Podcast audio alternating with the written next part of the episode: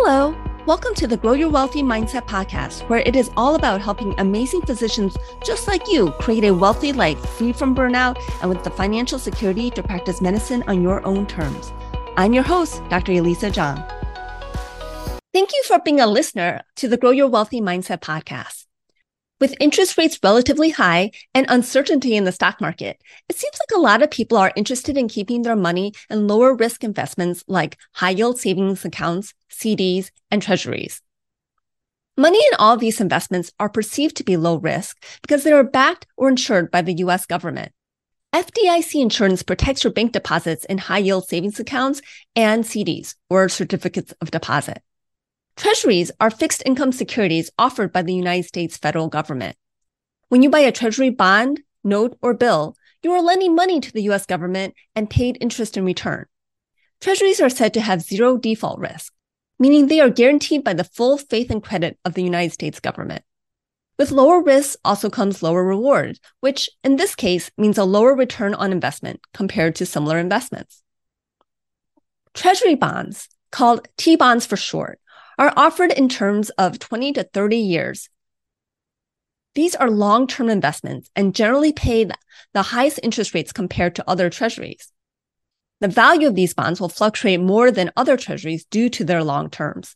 Interest payments are made every six months, and the face value of the bond is paid once the bond matures. Treasury bonds are issued at monthly online auctions held directly by the US Treasury and sold in multiples of $100. The bond price and yield are determined during the auction. Once purchasing a T bond at auction, an investor can hold the bond until it matures and redeem it for cash on the maturity date. T bonds are also traded actively on the secondary market and can be purchased or sold through a bank or broker. When selling a T bond on the secondary market before the T bond reaches maturity, the face value is no longer guaranteed, meaning that the bond could be sold at a loss or less than the purchase price. So the face value is the purchase price. If you buy $1,000 of T bonds, that $1,000 T bond has a $1,000 face value. Treasury notes or T notes are similar to T bonds. The difference lies in the shorter terms. T bonds are typically sold in terms of two to 10 years.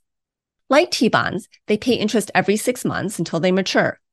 Because of the shorter term, T notes tend to have a lower interest rate than T bonds that are issued around the same time period. The actual yield for a T note is determined at auction, the same as the T bond. They're also sold in $100 increments. Also similar to T bonds, T notes can be bought and sold on the secondary market before they mature. The 10 year T note is probably the most closely watched and most often traded of all the treasuries.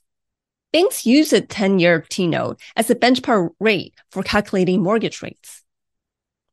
Treasury bills, or T bills, are the shortest term offering by the US government, with maturity dates of 4, 8, 13, 17, 26, and 52 weeks. Unlike T bonds or T notes, T bills don't pay periodic interest payments to investors. Instead, T bills are auctioned off to investors at a discount to their face value. When the T bond reaches maturity, the investor is then paid the face value. So the rate of return is based on the discount paid for the T bill and the time of maturity. For example, an investor may purchase a 52 week or one year T bill with a $1,000 face value and pay $960 for that $1,000 T bill. That $40 difference between the purchase price and the face value is considered the interest paid. After 52 weeks of holding that T-bill to maturity, the investor then gets the $1,000 for the T-bill purchased for $960, earning $40 of interest, which amounts to a 4.4% interest rate in this case. If you do decide to purchase individual treasuries, there are two main options. Treasuries can be purchased by individuals through auctions on the Treasury Direct website. Auctions occur regularly and are announced several days in advance, though not all maturity dates are available on any given auction date. Past auction results are also available on the Treasury Direct website. When putting in a bid in an auction, there are two bidding options. With a competitive bid, you can set the rate, yield, or discount margin you would accept. Around 35% of the offering goes towards these competitive bids. If you select the option of non-competitive bid, You agree to the high rate, yield, or discount margin set up during the auction. The second option is to purchase treasuries through a bank or broker on the secondary market. If you go this route, you would contact the institution to redeem or cash out your treasuries. Any treasuries held at Treasury Direct will be cashed out at maturity with the money deposited into the bank account you connected to your Treasury Direct account. You can also select the schedule repeat purchases option and choose a number of repeat purchases and their frequency so that maturing treasuries are automatically reinvested. This is most advantageous for T bills with their short maturity dates, but can also be done with T bonds and T notes as well. Another type of treasury security issued by the US government are treasury inflation protected securities, abbreviated as TIPS. TIPS are indexed to inflation to protect investors from the decrease in purchasing power of money due to inflation. When inflation rises, TIPS adjust in price to maintain their real value without their interest rate changing. In this way, investors will never receive less than the original invested principal. Note that tips are different from I bonds. There's another podcast episode specifically on I bonds. So when it comes to tips, let's go through an example. Let's say you buy $1,000 in tips with an interest rate of 2%.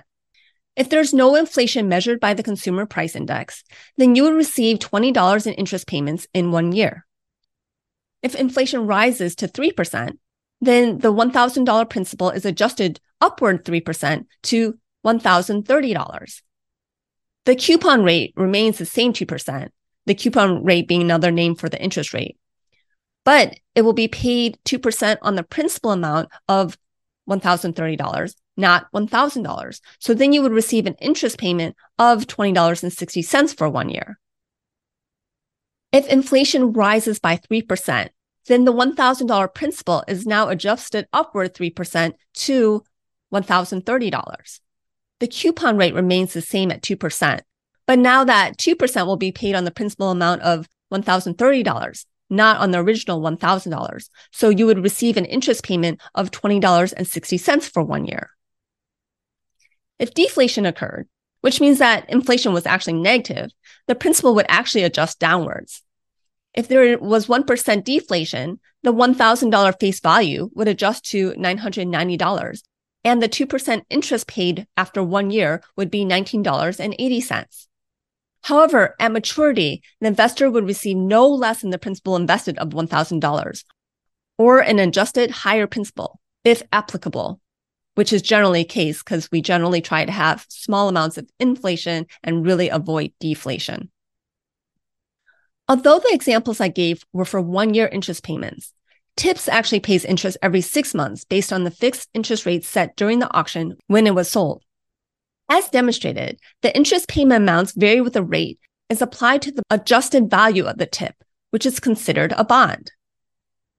TIPS are issued with maturities of 5, 10, and 30 years.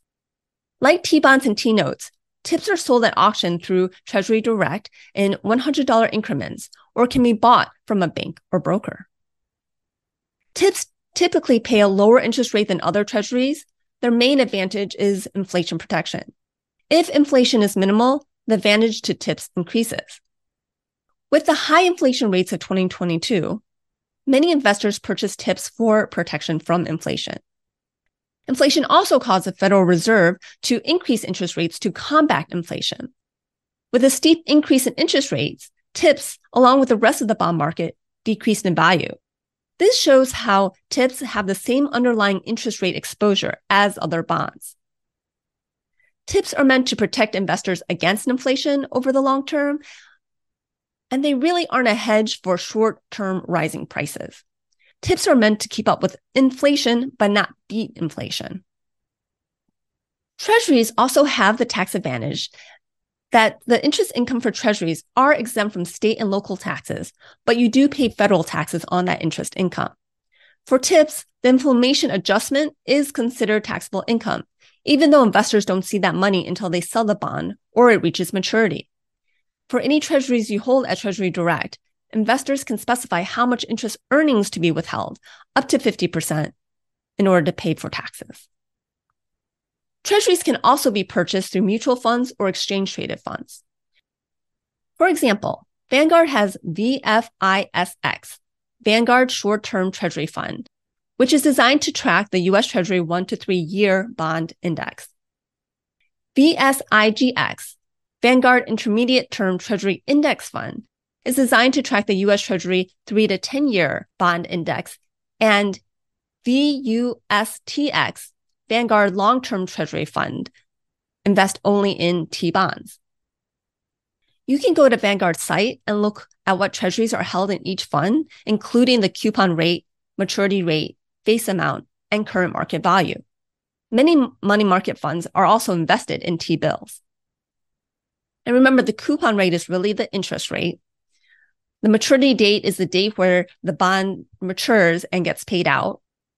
The face amount is the original price that was paid for the bond.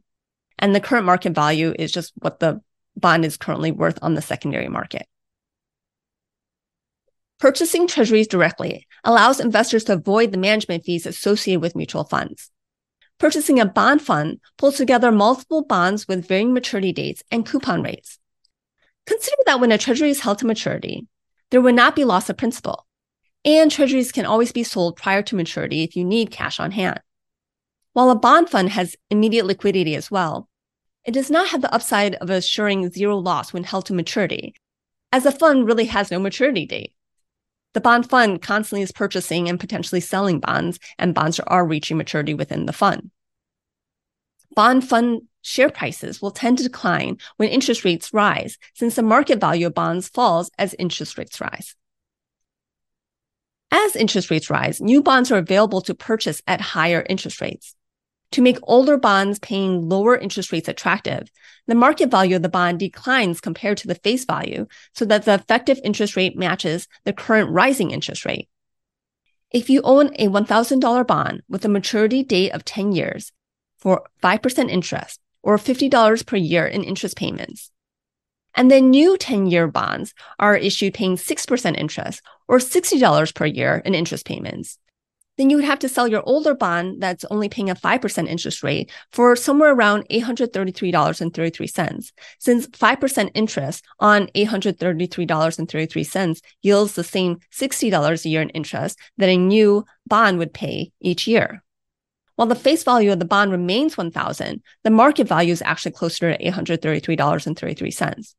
Now, that market value probably will be a little bit higher because the face value is 1000. And so when the bond matures, you still get the full 1000. But I'm just showing how that $1,000 bond with a 5% interest rate is less attractive than the $1,000 bond with the 6% interest rate. So people aren't going to buy that $1,000 bond at 5% when they could buy a new $1,000 bond at 6%. The opposite holds true as well. When interest rates fall, the market value of the bond can actually increase compared to its face value. If now 10 year bonds are paying 4% interest, your 10 year bond that pays 5% interest will increase in value to somewhere around $1,250, since $1,250 at 4% interest pays $50. In summary, treasuries are debt instruments issued by the US government that are also traded on the secondary market. Treasuries differ from US savings bonds, which are not discussed in this episode. US savings bonds are not traded on a secondary market. Treasuries provide a low risk investment that also provides liquidity, but generally has low returns compared to other investments available. They can help provide diversity and stability in an investment portfolio. Currently, with the stock market not necessarily rising and people having concerns of falling, and with relatively high interest rates being paid out right now, I can see why people would be attracted to purchasing treasuries as part of their portfolio at this time. Just remember, you do want to buy stocks when market prices are down because you're buying it at a discount. And no one really knows what movement the stock market is going to do in the future.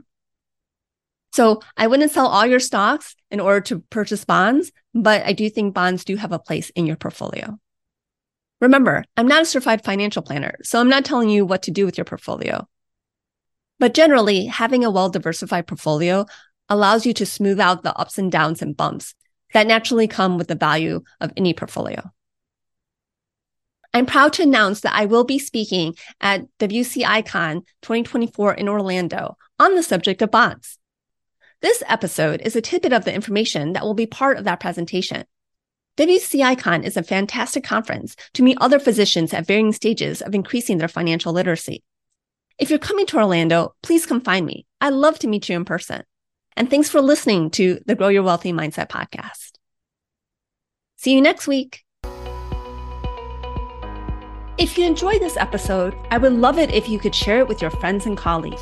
And now for the disclaimer I am not a certified financial planner, accountant, or attorney, and nothing I say should be construed as professional investment, tax, or legal advice. This show is primarily for your education and entertainment. I am a physician, but I'm probably not your physician. So if you need any medical advice, please contact your own physician. Thank you.